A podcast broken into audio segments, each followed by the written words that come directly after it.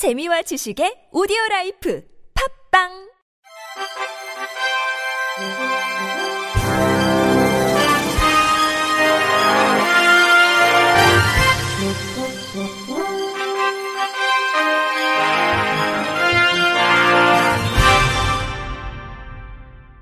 청취자 여러분 안녕하십니까? 9월 15일 수요일 KBRC 뉴스입니다. 내년 3월 대통령 선거와 6월 전국 동시 지방선거를 앞두고 2022 양대 선거 장애인 차별철폐연대가 출범했습니다.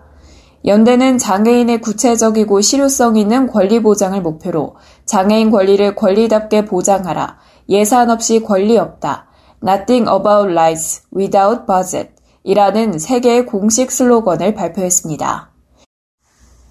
전국 장애인 차별 철폐연대 권달주 상임 공동대표는 양대 선거를 앞두고 장애인들의 정책에 반드시 예산이 수반될 수 있도록 각 후보자들에게 분명한 약속을 받을 것이라면서 그동안 수십 년 기다리라 해서 기다렸다. 이제는 시설이 아닌 지역사회에서 함께 살아갈 수 있는 권리를 예산으로 보장하는 정책이 필요하다. 공약이 지켜지지 않을 땐 끝까지 싸우겠다고 각오를 다졌습니다. 전국 장애인 부모연대 윤종술 회장은 2017년도에 선거연대를 구성해 3대 적폐 폐지 등 여러 가지 정책을 제안했다. 그런데 5년이 다 돼가는데 예산 없이 권리 없이 이름만 좋은 정책으로 전락하고 탈시설은 아직까지 제대로 된 법안이 통과되지 못했다면서 장애인들이 지역사회에서 자립할 수 있는 기본적인 요구안들을 각 후보들에게 요구한다. 예산이 확보된 자립 지원 계획을 밝혀달라고 압박했습니다. 또 이날 지난 4.7 재보궐선거를 앞두고 창당한 탈시설 장애인당이 활동을 재개한 가운데 국민의힘, 더불어민주당, 정의당을 잡아먹는 모습을 상징하는 로고를 달고 누구도 배제되지 않는 장애인 정책을 담으라는 요구가 담겼습니다. 박경석 탈시설 장애인당 공동당 대표는 우리는 벌써 장애인 보장법, 탈시설 지원법을 제정하라는 농성을 181일째 진행하고 있다. 누가 보지 않더라도 반드시 권리를 쟁취하기 위해 투쟁할 것이라면서 기존 정당들이 장애인 권리를 정책으로 예산으로 담으라고 요구할 것이다. 그것이 바로 탈시설 장애인당의 출범 이유라고 밝혔습니다. 국민의힘 김예즈 의원이 내일 유엔 장애인 권리협약 선택 의정서 실효성 보장을 위한 국회 정책 토론회를 개최합니다. 대한민국 정부는 장애가 있는 모든 이들의 존엄성과 권리를 보장하기 위한 국제 인권 협약인 유엔 장애인 권리 협약에 2008년 서명했지만 협약의 실효성을 보장하는 유엔 장애인 권리 협약 선택 의정서 비준은 지금까지 미뤄지고 있습니다. 현재는 김 의원이 대표 발의한 유엔 장애인 권리협약 선택의정서 비준 촉구 결의안이 지난 6월 국회를 통과하면서 협약의 주무부처인 보건복지부와 외교부가 선택의정서 비준 준비에 돌입한 상황입니다. 정책 토론회에선 조약 비준 이후 실효적인 국내 이행 방안과 국내 법률 및 제도의 정비 방향을 논의하기 위해 장애인 단체와 법률 전문가의 발제는 물론 법무부, 외교부, 보건복지부, 국회 입법조사처, 국가인권위원회 등 관계부처 담당자들이 참여한 토론이 진행됩니다. 김혜지 의원은 토론회는 선택의정서 비준 이후 실효성 있는 실천 방안을 논의하고자 마련됐다며 국회 결의안을 대표 발의한 국회의원으로서 선택의정서가 가까운 시일 내에 비준되고 법령 정비 등 내실 있는 후속 조치가 이어질 수 있도록 끝까지 관심을 기울이겠다고 의지를 밝혔습니다. 한국장애인연맹이 오는 17일 오후 2시 이룸센터 교육실 1에서 누구도 배제되지 않는 교육, 재난 상황에서의 아시아 장애인 교육을 주제로 국제 컨퍼런스를 개최합니다.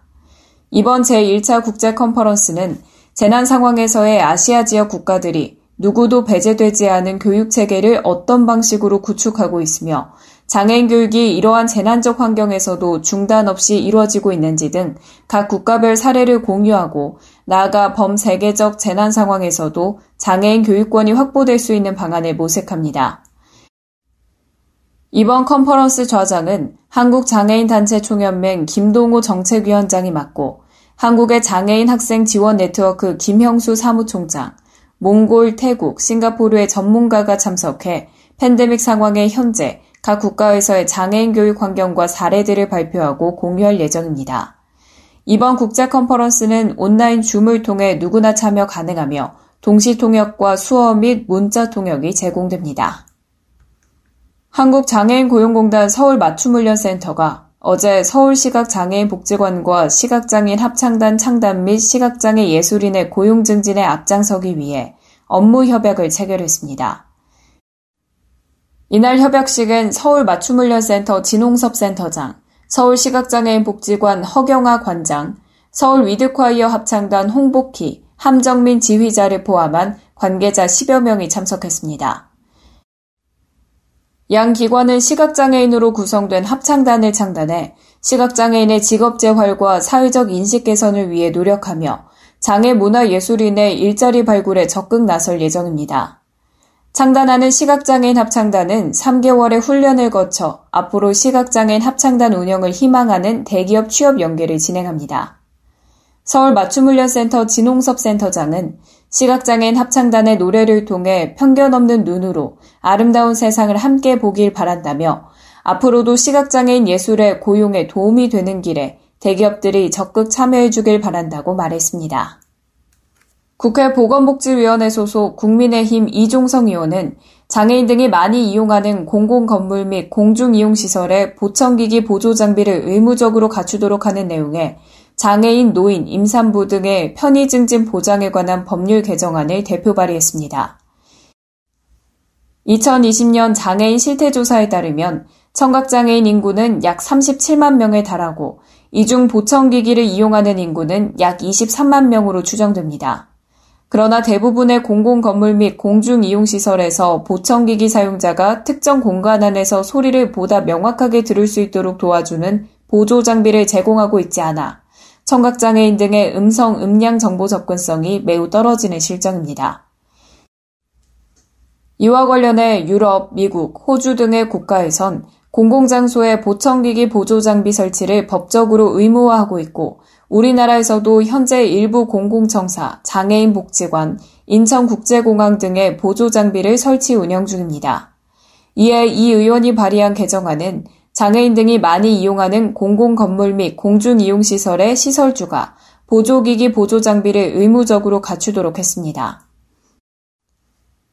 이종성 의원은 공공 건물 및 공중이용 시설에서 보청기기를 착용한 장애인 등은 주변 소음 등의 영향으로 인해 음성 안내 정보 청취에 어려움이 많다면서 장애인 고령자 등 난청을 겪고 있는 사회적 약자가 더욱 안전하고 편리하게 공공시설을 이용할 수 있도록 공공시설에 보조장비가 의무적으로 설치돼야 한다고 강조했습니다.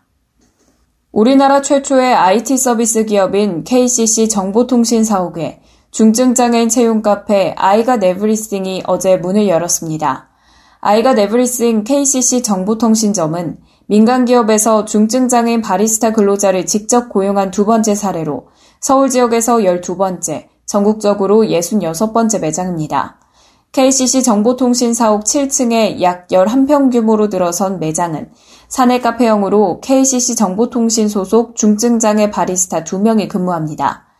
최경숙 한국장애인 개발원장은 우리나라 대표 IT 서비스 기업인 KCC 정보통신 사옥에 중증장애인 바리스타들이 안정적으로 일할 수 있는 터전이 마련돼 뜻깊다며 더 많은 기업이 장애인들과 함께 할 수 있도록 문을 열어주길 바란다고 전했습니다. 끝으로 날씨입니다. 태풍 찬투가 모레까지 제주 남쪽 해상을 지나 대한해협으로 빠져나가는데요. 따라서 제주와 남부 지역은 내일부터 본격적으로 태풍의 영향권에 들겠습니다. 벌써 동해상을 제외한 모든 해상엔 태풍특보가 내려졌습니다. 제주도엔 바람이 강하게 부는 가운데 비가 내리고 있는데요. 내일부턴 특보와 비가 더 많은 지역으로 확대되겠습니다. 비는 점차 남부 지역에서 충청권까지 확대되겠고요. 모레는 전국 대부분 지역에 비가 내리겠습니다. 제주도에 많은 비가 집중되겠습니다. 이미 300mm 이상이 내린 가운데 최고 300mm가 더 내리겠고요. 중부 지역으로 갈수록 강수량은 줄어들겠습니다. 태풍은 비뿐만이 아니라 바람도 강하게 부는데요. 모레까지 남부와 제주 지역은 강풍 피해 없도록 조심하셔야겠습니다. 날씨였습니다. 이상으로 9월 15일 수요일 KBRC 뉴스를 마칩니다. 지금까지 제작의 이창훈, 진행의 최유선이었습니다. 고맙습니다. KBRC